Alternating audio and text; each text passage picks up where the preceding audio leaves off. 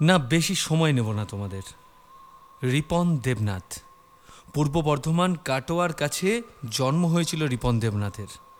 ভাবছ কেন ওর গল্প বলছি? শেষ অবধি শুনেই দেখো, ভালো লাগবে। রিপনের বাবা রেল স্টেশনের হকার, তারা তিন ভাই। রিপনের বাবা সারাদিন খাটাখাটনির শেষে বাড়িতে যেটুকু ইনকাম নিয়ে আসতে পারতেন, সেটা দিয়েই হাঁড়ি চড়ত।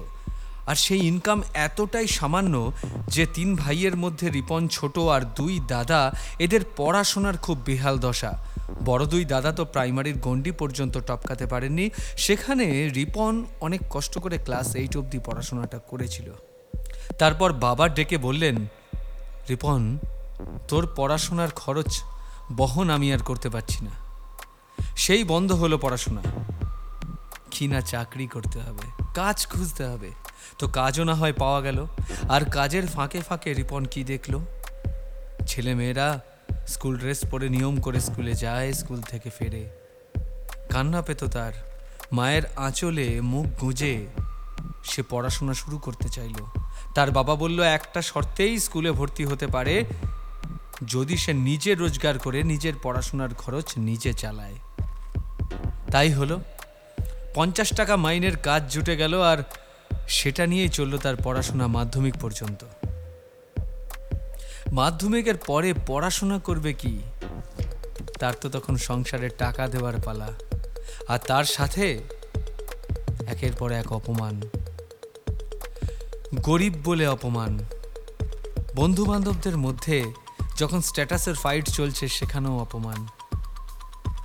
সাইকেলে করে ফেরি করতে যেত। সেই সাইকেল রাস্তায় লিক হয়ে যাবার পর সাড়ে তিন কিলোমিটার হেঁটে আসা। তারপরেও দাঁতে দাঁত চেপে লড়াই। এটাই তো রিপন। একদিন ঘটে গেল একটা অদ্ভুত ঘটনা। বন্ধুদের দলে যখন আড্ডা মারছে রিপন, সবাই মিলে ঠিক হলো যে বেড়াতে বেরোবে বাইকে করে। হঠাৎ একজন অচেনা যুবকের দেখা, যে কিনা একটু পয়সাওয়ালাও বটে।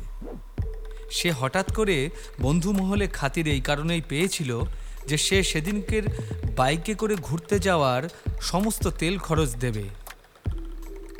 রিপনকেও তারা সাথে নিল, কিন্তু কিছু দূর যাওয়ার পরে বাইক থেকে তাকে নামিয়ে দিল। কারণ তারা যে আজ ওই বন্ধুর কথা মতো চলছে যে কিনা তেলের খরচা দেবে। আর রিপন হতভাগ্য ফুটো পকেটের রিপনকে তো সেই দলে মানায় না, তাই না? তো বন্ধুদের দলে অপমান, তারপরে রিপনের মনে জন্মালো খুব রিপন ভাবলো, যতদিন না নিজের গাড়ি হচ্ছে, ততদিন পর্যন্ত আর কারও বাইকে আমি চড়ব না। মধ্যমগ্রাম বানান লিখতে পারতো না, তাই জন্যে ছোটোখাটো চাকরিও সে জোটাতে পারল না।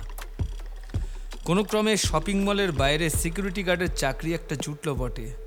সেখানে দাঁড়িয়েও পুজোর সময় মানুষ যখন নতুন জামা কাপড় পরে ঠাকুর দেখতে যাচ্ছে, রিপন সিকিউরিটি গার্ডের পোশাকে রাস্তায় দাঁড়িয়ে তাদের দেখছে আর ভিতরে ভিতরে কাঁদছে। কম্পিউটার সেন্টারে চাকরি পাওয়ার সময় তার এটাই আকুতি ছিল যে মাইনে অল্প হোক, কিন্তু কাজ আমি শিখতে চাই কম্পিউটারে। তার অদম্য জেদ, সেখান থেকেই হয়তো তার গ্রাফিক্সের পড়াশোনা। এই গ্রাফিক্স নিয়ে কাজ করতে করতেই ফ্লেক্সের দোকান, ফ্লেক্সের ব্যবসা, সেগুলোর সাথে জড়িয়ে পড়া। না, কোনোটাই নিজের ছিল না। ব্যবসা করার চেষ্টা করেছিল, কিন্তু সেখানেও সে ব্যর্থ হয়েছিল। এই গ্রাফিক্সের কাজ করতে করতেই অনলাইনে সুমিত কুমার বিশ্বাস নামক একজন মানুষের সাথে তার পরিচয়, যিনি কিনা লন্ডনে থাকেন। তার আগে অবশ্য তার জীবনে এসেছে বুবাই নামে একটি ছেলে, যে আর্থিক সহায়তা করে রিপনকে সাহায্যের হাত বাড়িয়ে দেয় যাতে রিপন তার বিজনেস শুরু করতে পারে। বিজনেস বলতে, রিপন ভাবতো, গ্রাফিক্সটা তো আমি পারি, আর দাদারা পারে গেঞ্জির কাজ। গেঞ্জি বানাতে পারে তারা। তাই কোনোভাবে যদি নিজের তৈরি ডিজাইন অনলাইনে বেচা যায়? অর্ঘ্য বলে একটি বন্ধুর সাথে কথা বলে রিপন এই অনলাইনে বিজনেসের ব্যাপারটা ভাবনা চিন্তা শুরু করেছিল। যাই হোক, একদিন তার মনে হলো ওয়েবসাইট বানাতে হবে। কীভাবে বানাবে? সে যে অনেক খরচ। নিজেই শিখতে লাগল সেই পাগল ছেলে। কীভাবে শিখল? সেই আবার এদিক ওদিক ঘুরে কম্পিউটার সেন্টারগুলোতে রাতের পর রাত জেগে সিকিউরিটি গার্ডের চাকরি করতে করতে সেখান থেকে চলল জ্ঞান জোগাড় করার পালা। একদিন তার মনে হলো ধার করে হলেও একটা নিজের মেশিন না থাকলে কিন্তু ওয়েবসাইট তৈরি করা যায় না। নিজের মেশিন এলো, ধার করা পয়সায়, জমানো পয়সায় সব এক করে কানা কানাকড়ি দিয়ে সে নিজের মেশিনে বসে সে নিজের ওয়েবসাইট লঞ্চ করে ফেলল। এই সুমিত কুমার বিশ্বাস লন্ডনে থাকেন যিনি তিনি ভালো মনের মানুষ। তিনি বুঝতে পারলেন ঠিক কোন ব্যবসাটা করতে চায় রিপন। তোমাদের অদ্ভুত লাগবে। সুমিতবাবু কিন্তু লন্ডনে ডেকে পাঠালেন রিপনকে।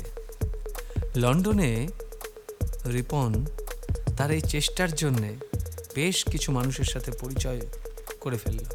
তার সেই কাপড়ের ব্যবসা, সেই গেঞ্জির দোকান থেকে নতুন নতুন হ্যান্ডিক্রাফটের ব্যবসা আজ রিপনকে কোথায় পৌঁছে দিয়েছে জানো?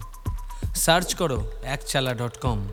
যার একটা নতুন ব্রাঞ্চ হলো Ekchala dot co dot UK আজ ব্রিটেনেও এই সাধারণ পূর্ব বর্ধমান কাটোয়ার ছেলেটা, সে নিজের বিজনেস খুলে বসেছে। ভারতীয় সংস্কৃতি বাংলার সংস্কৃতিকে সে বিশ্বের দরবারে পৌঁছে দিচ্ছে। একসময় যার পেটের ভাতের জোগান হতো না না জানি কত মানুষের ভাতের জোগান দিচ্ছে সে। আর তুমি আমি কি করছি? তুমি আমি বাড়িতে ল্যাপটপ, কম্পিউটার, ইন্টারনেট কানেকশন, দামি মোবাইল ফোন হাতের সামনে নিয়ে এখনও বসে ভাবছি কি এমন করা যায়? তাহলে সত্যিই বলতে হয়, হয়তো সত্যিকারের দেওয়ালে পিঠ ঠেকার ঘটনাটা এখনও ঘটেনি। না হলে তুমি আমিও এমন রিপন দেবনাথ হয়ে পড়তাম।